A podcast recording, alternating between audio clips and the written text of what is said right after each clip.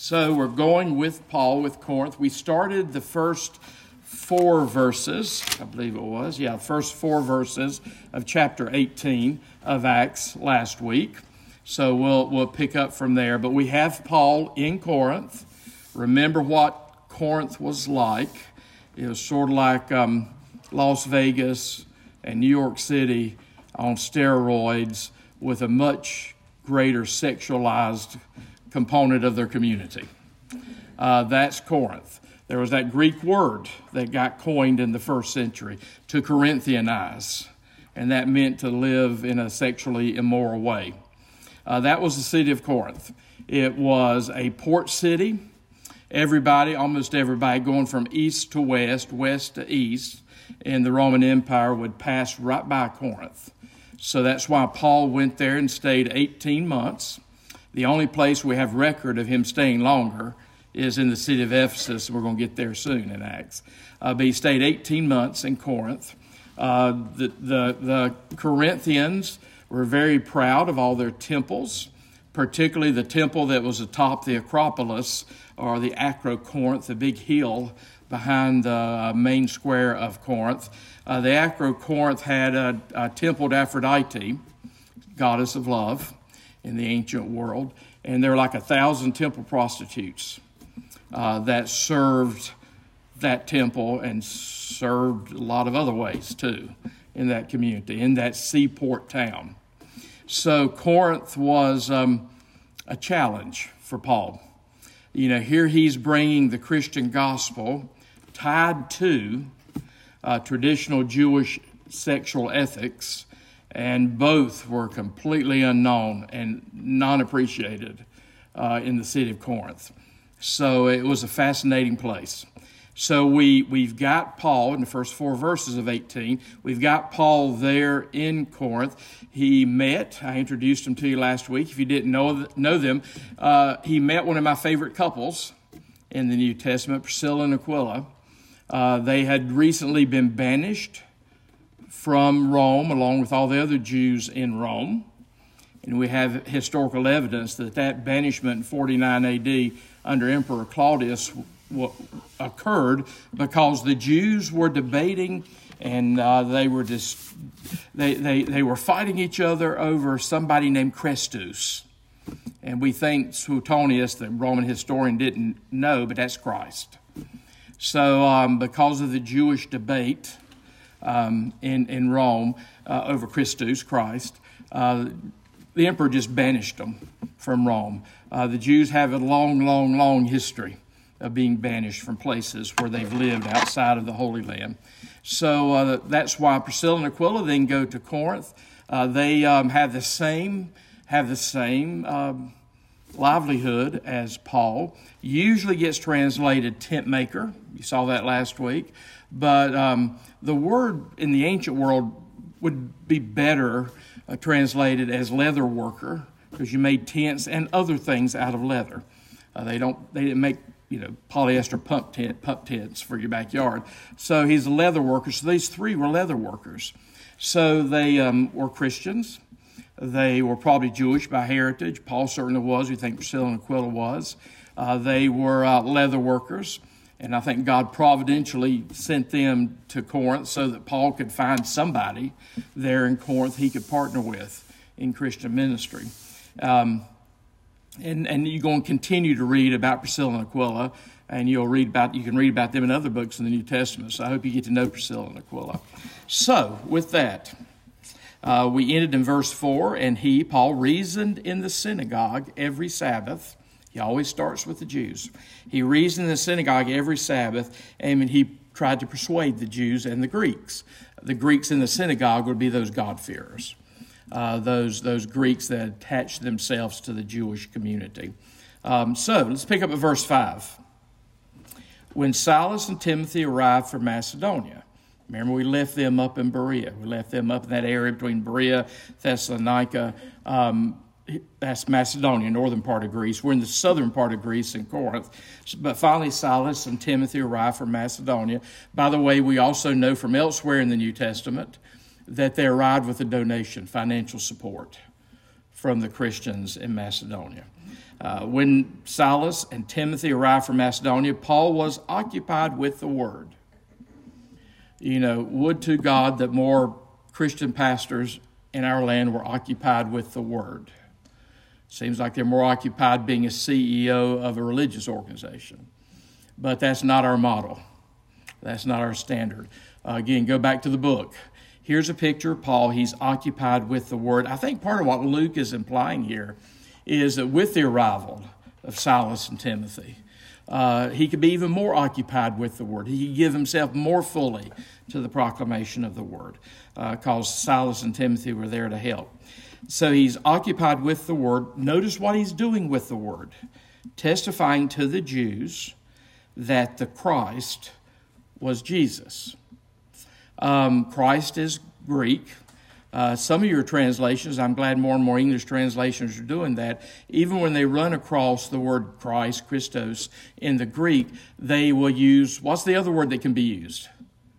Messiah. Some of your translations may say Messiah. Messiah is the Hebrew word, Christ is the Greek word, same, same, same title. The person that was sent by God to deliver the human race. So, what he's trying to prove to them from the word is that this Jesus, this historical Jesus, was the Christ, was the Messiah. And again, he's doing that using the Bible. And of course, for him, the only Bible he had was Old Testament.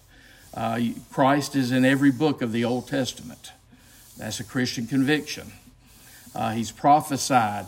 There's prototypes.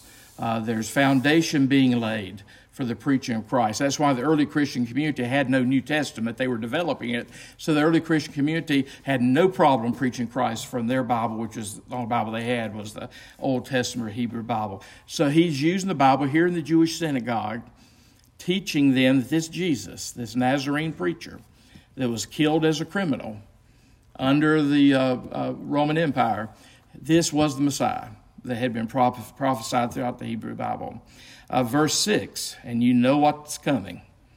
And when they opposed and reviled him, and you may not see this coming, he shook out his garments. He shook the dust from his feet, is the way Jesus would have said it. He shook the dust from his feet, he shook out his garments, and he said to them, These are the Jews who weren't receiving him, Your blood be on your own heads.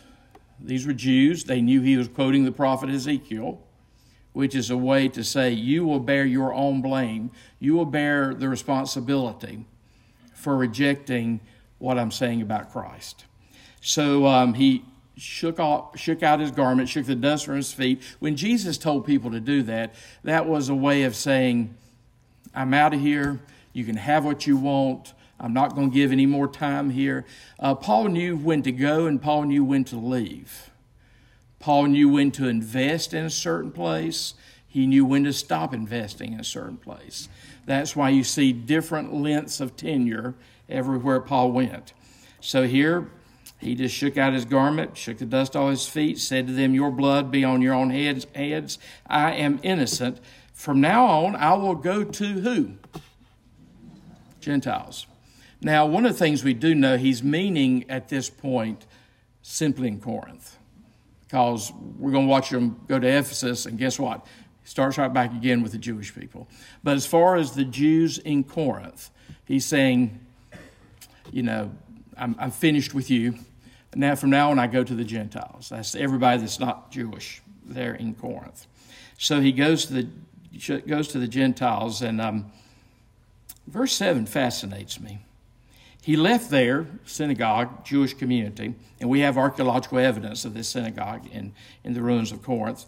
Um, so, and he left there and he went to the house of a man named Titius Justus.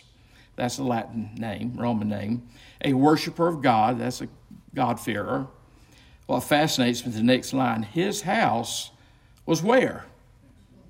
I bet that irritated the Jews in the synagogue. Paul didn't go far. He went next door. So, in some ways, he shook the dust off his feet, but didn't go far. So, um, yeah, the Jews still are not happy at this point. They want him out of the city, they wanted him gone. So, anyway, he's in the house of Titius Justus. And again, just you know, pay attention to the ministry of hospitality. the ministry of support uh, that comes from generous hearts. So here, um, Titius Justus uh, was providing hospitality for Paul um, in his house, which was next door to the synagogue. Look at verse 8. Crispus, the ruler of the synagogue, uh, in some places that position is called the president of the synagogue. Rabbis were in the process of being developed in this period. Uh, at this point, whoever had a word and wanted to exposit or teach the scriptures could do that in a synagogue. But somebody had to be responsible for, you know, for opening the doors, setting things up, getting the scroll out, taking care of all the logistics. Uh, that were necessary in order to have your synagogue meeting. By the way, the word synagogue just means a gathering. So, in order to have that Jewish gathering, somebody had to um, take care of the logistics. That would have been the president of the synagogue, or as my English translation translates it, um, he's the ruler of the synagogue. Crispus, the ruler of the synagogue, believed in the Lord together with his entire household. Uh, I guess Crispus and his household, the first converts uh, here in Corinth. Uh, he, he may be the only fruit that Paul got out of that synagogue was um, Crispus, who was the ruler of the synagogue. That's pretty good fruit uh, in, of his evangelism there in the synagogue. Crispus, the ruler of the synagogue, believed in the Lord.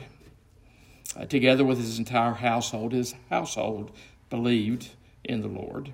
And many of the Corinthians, hearing Paul, believed and were baptized. So more were baptized. And Actually, in 1 Corinthians, uh, Paul mentions some of those he baptized, including Crispus. Uh, so, look at verse 9. And here you should have, if you have a red letter edition of the Bible, you should have red letters here. Red letters are not confined to the Gospels. You should have, if you have a red letter edition of the Bible, you, you hopefully realize there's red letters outside of the Gospel. Here's a place where some red letter editions of the Bible print these words in red, because this is Jesus speaking to Paul. Uh, Paul's going to have a vision here, beginning in, in, in verse 9. There are six visions in the, new, in the book of Acts. Uh, six visions in the book of Acts. Uh, one of the things I mentioned on Monday to the group, I think I'm right.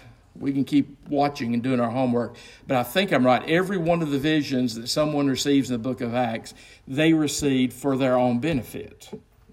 Now, let me tell you why that's important. If the Lord gives you a vision as to how to straighten me out, I might question that. You know, some people love to get a word from the Lord that they can use against other people. Um, I don't see that in the New Testament. Uh, the visions that you see, such as this one, was God, Jesus, showing up to Paul for Paul's sake. You know, he didn't show up to Paul and give Paul a vision to tell Paul how to go straighten out the Jews. So um, I think that's I think there's a lesson there in the way we um, uh, relate to each other in the body of Christ. Anyway, the Lord said to Paul one night in a vision. Here's, here comes your red letters. Do not be afraid. Well, that sounds like Jesus, doesn't it? Do not be afraid. He's saying, don't let anyone intimidate you. Don't let anyone intimidate you. I don't care if it's the whole Jewish community and all the Gentile community. And if you're standing alone, don't let anyone intimidate you. Um, years ago, I read the book. Some of you may know the author, John Bevere, B E V E R E, but he, he's written a lot of popular books. They're all very popular. One of the books he wrote is about 20 years ago now when it came out, but it's still in print. I think you can get it for about 11 bucks. It's called Breaking Intimidation. You know, as a Christian, you shouldn't let everything in life and everybody in life intimidate you. Greater is he who is in you than he who is in the world. And sometimes I, I, I, I'm saddened by how easily intimidated some people are. Uh, I probably have said in your presence before, I see some people so intimidated by a menu they can't place an order. I mean, don't let life, don't let people intimidate you. That's a spiritual issue. If, if you're walking around on eggshells throughout your life because everybody, everything intimidates you, you might need to read John Bevere's book. He'll help you read the Bible in such a way that you realize intimidation, allowing the world to intimidate you. Uh, you're not going to be a faithful follower of Christ. You're certainly not going to do your work of evangelism well. Uh, you need to know how to do your work of evangelism, but the world will make you stop doing your work of evangelism. We need to do our work of evangelism fruitfully, winsomely. We need to do our work of evangelism tactfully, but we need to do our work of evangelism. And the world will try to intimidate us to make us stop that. But some people are just very easily intimidated, which is why Jesus loves to say to you, do not be afraid. Don't be intimidated by the world around you. Whatever it is I've called you to do, uh, I will empower you to do it. So he's saying to Paul here, who's in a tough place in Corinth, do not be afraid, but go on speaking, and do not be silent. Again, no intimidation. For I am with you. That's the power we have over fear and intimidation. For I am with you, and no one will attack you to harm you. Now, I like to always make a distinction between harm and hurt. Oh, they'll hurt you, they'll make you bleed. But ultimately, no harm will come to you because God's going to keep you in the palm of His hand. You're the apple of His eye. He's going to get you home before dark. Um, so you, you can be hurt. You will be hurt by others. You will be hurt by life. Uh, you will have no choice no choice but to live with the consequences of other people's behavior. The only thing you can do is forgive them uh, as you live with the consequences of other people's behavior. But all that hurts, but not harm. In my mind, there's a distinction. You know, uh, you're going to be okay. When the end comes, you'll be fine. God will not allow any harm to come to you. That doesn't mean you won't bleed when you're cut but ultimately, He's going to get you home before the dark. He, he is going to take you to where He wants you to go. He will finish the work that He has begun in you. So there's a difference between being hurt and harm. Make sure we understand the difference. If we don't, we won't know what the promise is from God. God has not promised that we would not be hurt, but we will not be harmed in the long run. He's going to take care of us. So he says, I am with you, and no one will attack you to harm you. They will attack you, they will attack you, but they won't be able to harm you. For I have many in this city who are my people. I'm sure Paul was glad to hear that in Corinth because it didn't look that way to him. Uh, it reminds me of the prophet Elijah, who thought he was the only one left. He forgot about the hundred uh, prophets that had been hidden by Obadiah, and eventually God says to Elijah that he, God, has 7,000 other people there in Israel who had not bowed the knee to Baal um, sometimes we feel like we're all alone, which again, that makes it easy for the world to intimidate us. Uh, but God always has his remnant everywhere. God always has his remnant. So I know that that pleased. He, he, he knew Priscilla and Aquila was there, and he probably thought that was it. But he says, uh, I have many in this city who are my people. Verse 11, and he stayed a year and six months. Doing what? Running a religious organization. No, teaching the Word of God among them. So that is the second longest period Paul stays anywhere, is these 18 months that he stays in Corinth. Now, after he leaves Corinth, he's going to write two, probably three, perhaps four letters back to the church at Corinth because they were an ongoing project. They still had all their pagan immorality. They, they still were by nature, by culture, by training, by environment. They were, in, they were enmeshed in paganism. So they were an ongoing project. So even after Paul left, he was continuing to write instructions back to them. You have 1st, 2nd Corinthians in your Bible. So they, they, they, they, were, they were a project. They were a project. Now, as we finish up in Corinth, comes one of the most significant passages in the book of Acts. It is going to set our future pathway as a Christian movement. Um, and you'd probably just run over this as quick history, but it's, it's being shared with you by Luke for a really important reason. So look at verse 12. But when Gallio, we have record of Gallio. Gallio was proconsul of Achaia. But when Gallio was, was proconsul of Achaia, we have his name and other engravings from the ancient Greek world.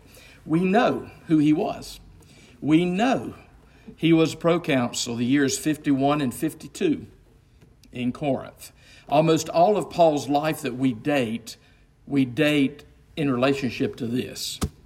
We know when Gallio was in Corinth, so we know when Paul appeared before Gallio. Gallio was a, a fairly famous person in the Greco Roman world, first century. His brother was more famous. His brother was Seneca, the fa- very famous um, uh, Stoic uh, philosopher. Uh, Seneca was uh, the tutor. He probably was not proud of this later. He probably thought he completely failed. But Seneca, the Stoic philosopher, was the tutor of Nero when he was growing up. Uh, so I'm, a lot did not take that Seneca tried to teach Nero. But Seneca was famous, and more famous than his brother Gallio. But Gallio was a Roman official. Here he is in Corinth. We know exactly when he was in Corinth. But when Gallio was proconsul of Achaia, the southern part of, of Greece, the Jews, and again, I've said this several times, and but it needs to be said every time you run across it. Usually, when you see the word or the phrase, the Jews, in the New Testament. And I know my English translation in front of me, which is the English Standard Version, has a little number beside the word the Jews, number one, that would take you to the bottom of the page. And it would say the Judaioi. Judaioi as far as um, Judah, Jews, the Judaioi, the Greek, the Hebrew word, or the Greek word that comes from the Hebrew word Judaioi. So when you see the Jews, you're talking about really the Judeans. You're not talking about all Jews everywhere that's ever lived in all the places they've lived on the earth. You're talking about Judeans.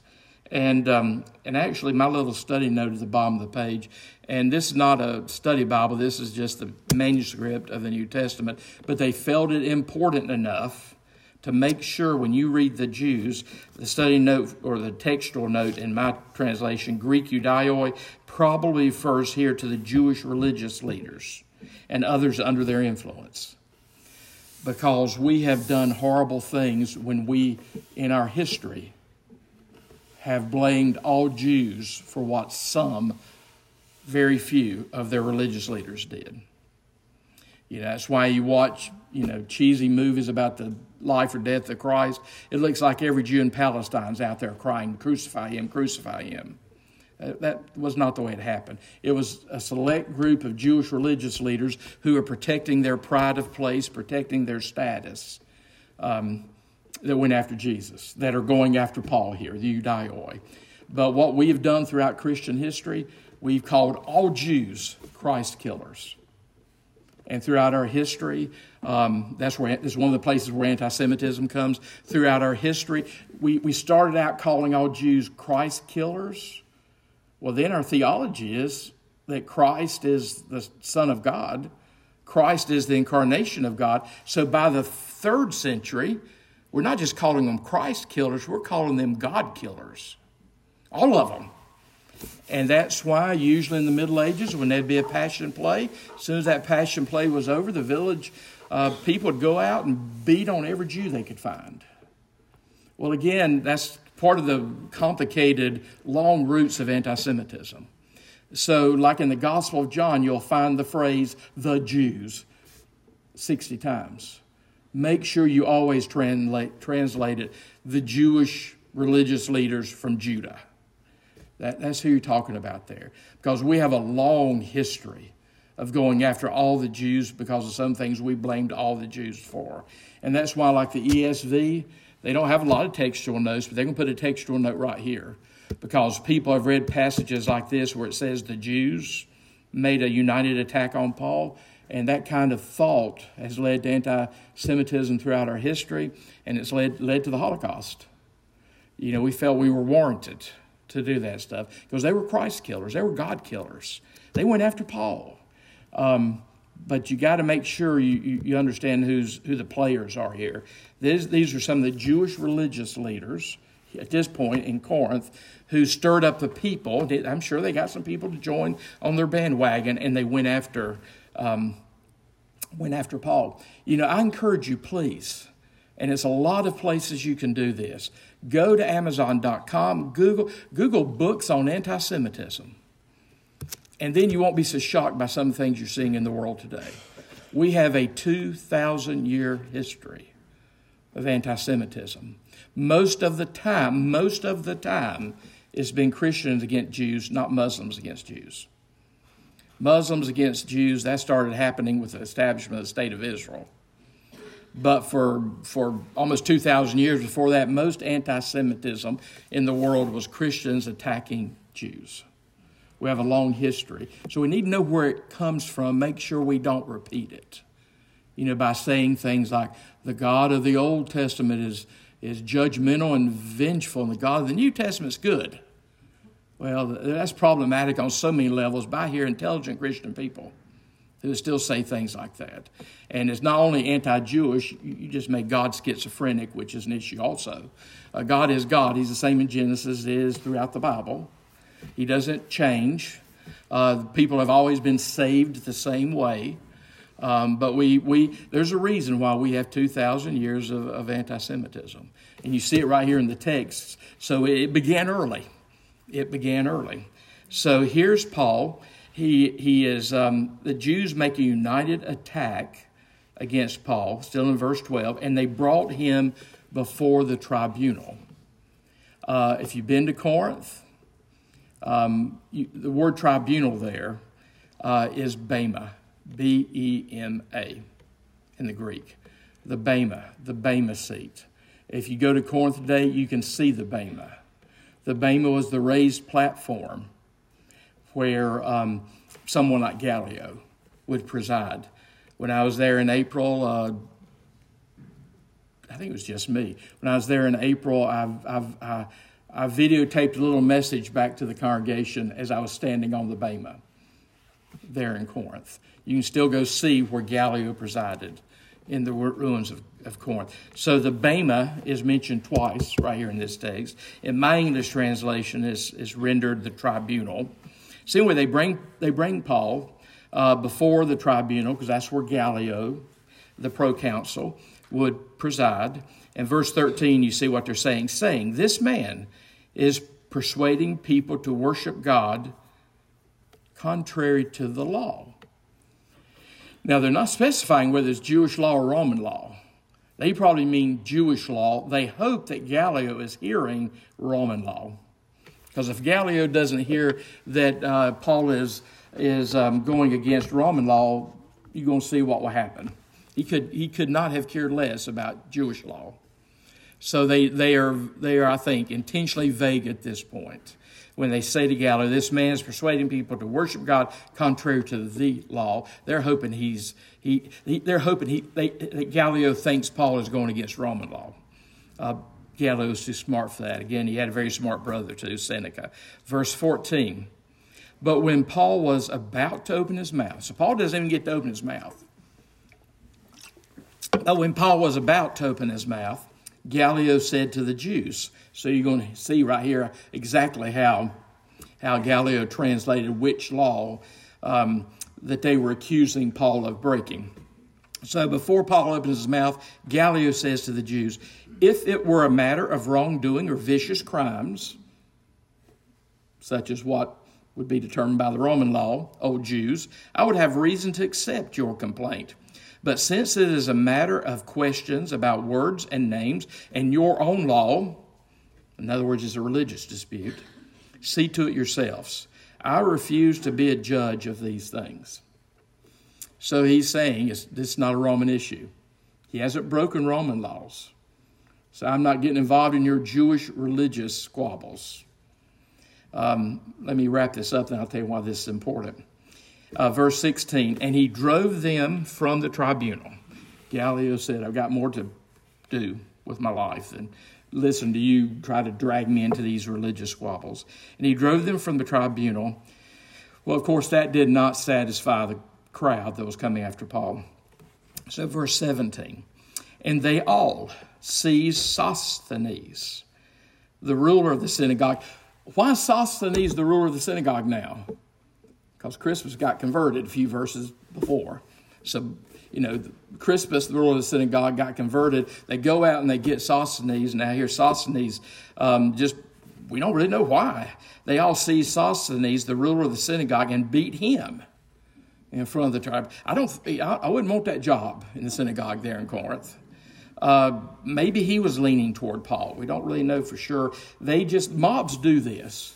Irrationality, irrational people will do stuff like this. They just need to beat somebody, and they can't beat Paul. So they go get Sosthenes, who you're going to read about, by the way, in 1 Corinthians. They're going to go get Sosthenes, and they're going to beat him. Uh, so they beat him in front of the tribunal, in front of the Bema, the raised platform. But Gallio paid no attention to any of this. Uh, let me tell you why that's important. Why that's important for Luke, why that's important for the rest of the book of Acts, why that's important for you sitting here in this room today.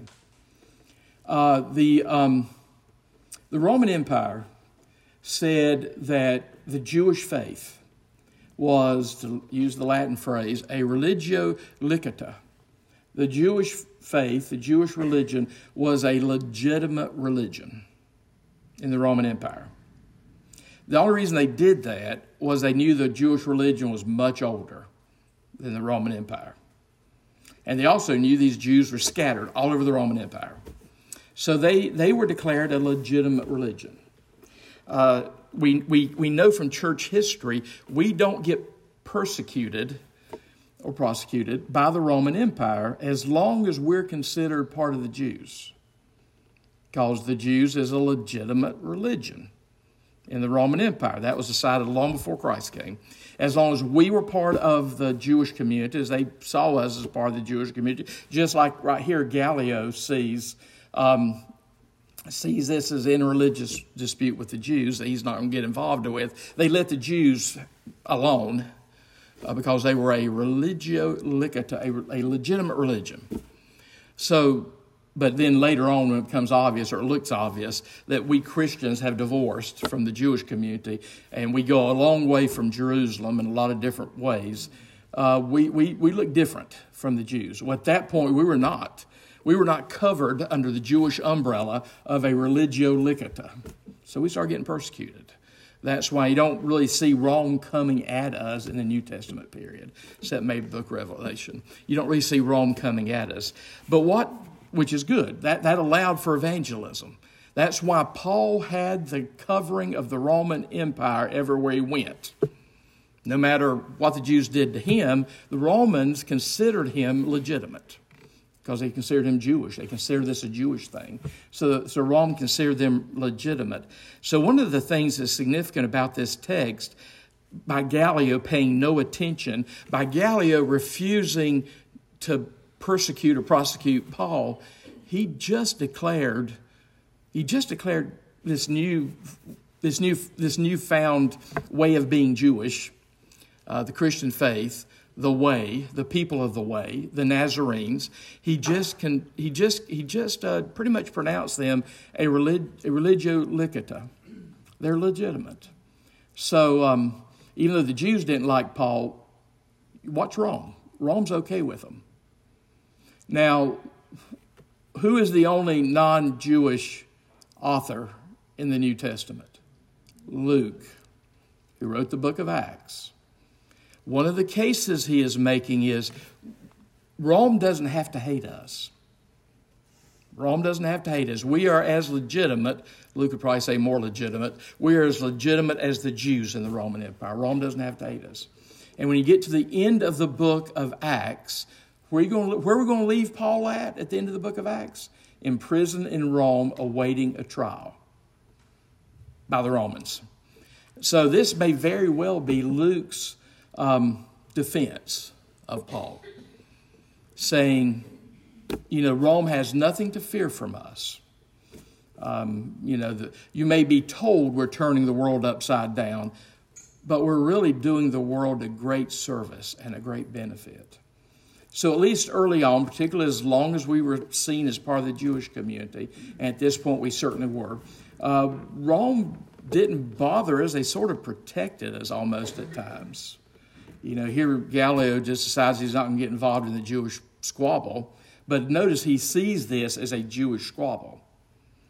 Christianity is a new way of being Jewish. We as Christians are grafted onto the vine. Um, we are part of the, the, the, descendants of Abraham. Go back to Genesis 12, 1 and following. We are grafted onto the vine. We are the new Israel uh, because we've been grafted onto the old Israel, and that makes the new Israel. Um, we are, and this is obvious for the first hundred years of the Christian faith. But then here's Paul taking taking the Christian faith all over the world. Here he's in Corinth. He's going to end up in Rome. And my goodness, for it's over with, here it is in High Point. Yeah, y'all don't act very Jewish. So the, so the parting of the ways begin to occur. But obviously, in our beginning in the New Testament, nobody, nobody assumed us to be two different religions. You know, it's not like Jesus and Paul were Christian and the Pharisees were Jewish. That, that language, that's anachronistic. You're using language that the people in the New Testament never have understood. These were all just Jews debating, just like the Pharisees against the Sadducees, against the Zealots, against the Essenes, against the Nazarenes or the people of the way, Christians. These were Jews just debating amongst themselves, which again, that's why I guess I don't do math well, but two thirds of your Bible is Old Testament. Make sure it's sacred text to you. It's sacred text. You know, we decided early on we were not throwing out the Old Testament. So you need to pay as much attention to the Old Testament as the New Testament. The Old Testament lays the foundation for the New Testament. The New Testament completes the Old Testament. You can't understand one without the other. Uh, and I'm grateful for Gallio here who understood that we were part of the Jewish community. And he refused to get involved, and he was not going to bring any charges against Paul. I wish he'd helped Paul out a little bit more. But he refused to bring the power of Rome against Paul. So this is a very significant place. Let me just end with one text. Because again, um, part of our convictions, historic convictions about the Bible, is you interpret Scripture with Scripture. The Bible is self authenticating. The Bible is given as the Word of God to us written, and God has given it to us not in code, but He's given it to us so, so, that, so that we might understand it. So, just to give you a text, go to 1 Corinthians, because like I said, there's two letters to the church at Corinth that Paul will write back to them. And they're fascinating letters fascinating letters. And they reference other letters that Paul wrote to Corinth. But just to give you a sense of how Paul, because this is Luke writing about Paul in the book of Acts, just to get a sense of how Paul would write about his relationship to the people in Corinth. Um, and to get a sense of what Paul's preaching. Look at 1 Corinthians chapter 2. 1 Corinthians chapter 2. And we will end with this. Notice what Paul says. And he's writing to the church at Corinth. And I, when I came to you, when I came to Corinth, and I, when I came to you, brothers, did not come proclaiming to you the testimony of God with lofty speech or wisdom. Uh, if you read 1 Corinthians, Paul is at least saying that nobody thought he was a great orator. He was not a Cicero in the ancient world. He was not even, by the way, you're going, you're going to meet Apollos soon in the book of Acts. Apollos was a better speaker than Paul. So Paul's saying, I did not come to you proclaiming the testimony or the witness of God with lofty speech or wisdom. Verse 2 For I decided to know nothing among you except Jesus Christ and Him crucified. You know, some preachers today, they, they want to know how, you know, top, top 10 things to do to raise successful children, or the five steps to have a great marriage. Or, I mean, Look at sermon topics in today's world. Paul said, I decided to know nothing among you except Jesus Christ and Him crucified. And I was with you, watch this, in weakness and in fear and much trembling. You're beginning to get a sense how it felt to Paul to be um, there in Corinth. And my speech and my message were not implausible words of wisdom. Again, he wasn't a great orator. Um, particularly the Corinthians, because they were not far from Athens. They were part of that Greek intellectual culture. So Paul could say, "In my speech and my message were not implausible words of wisdom, but in this is what's important." Paul says, "but in demonstration of the Spirit and of power." Signs and wonders were occurring there in the ministry of Paul. Those attested his words. He didn't have great eloquence, but but the Holy Spirit's work around him was um, a demonstration of the Spirit and of power. And that's part of what confirmed the preaching of the word in Paul's ministry. Uh, one New Testament scholar says if you read your New Testament, it looks like there was a force field around the early Christian community. Supernatural, miraculous things were happening. So Paul's saying, My words weren't that good when I came to you. I came to you uh, in fear and much trembling, but there was demonstration of the Spirit and of power. Verse 5 so that your faith might not rest in the wisdom of men. Again, Corinth is close to Athens. So that your faith might not rest in the wisdom of men, but in the power of God.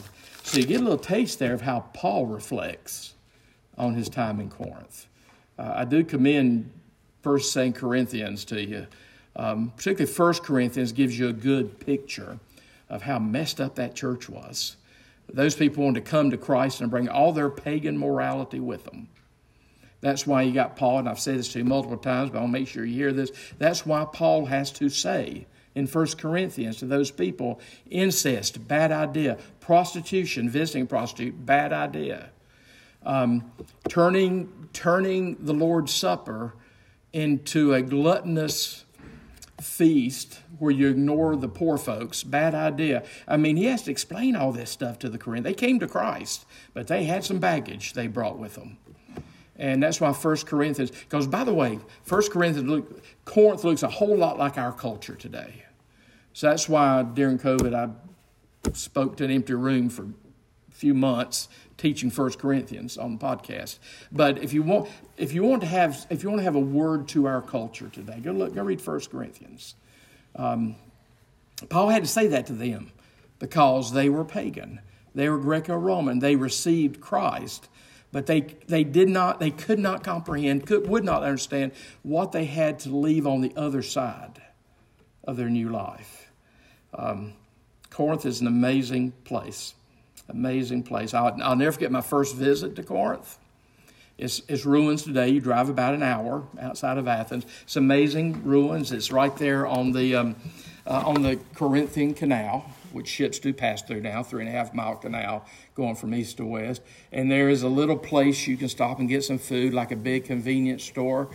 And um, as soon as I walked in, I saw this turnstile. I guess you call that thing that turns around and you sell books or whatever. I, there was this turnstile of playing cards.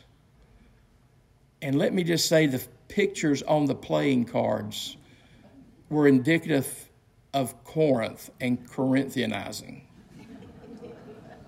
That was 2005. I walked in that store.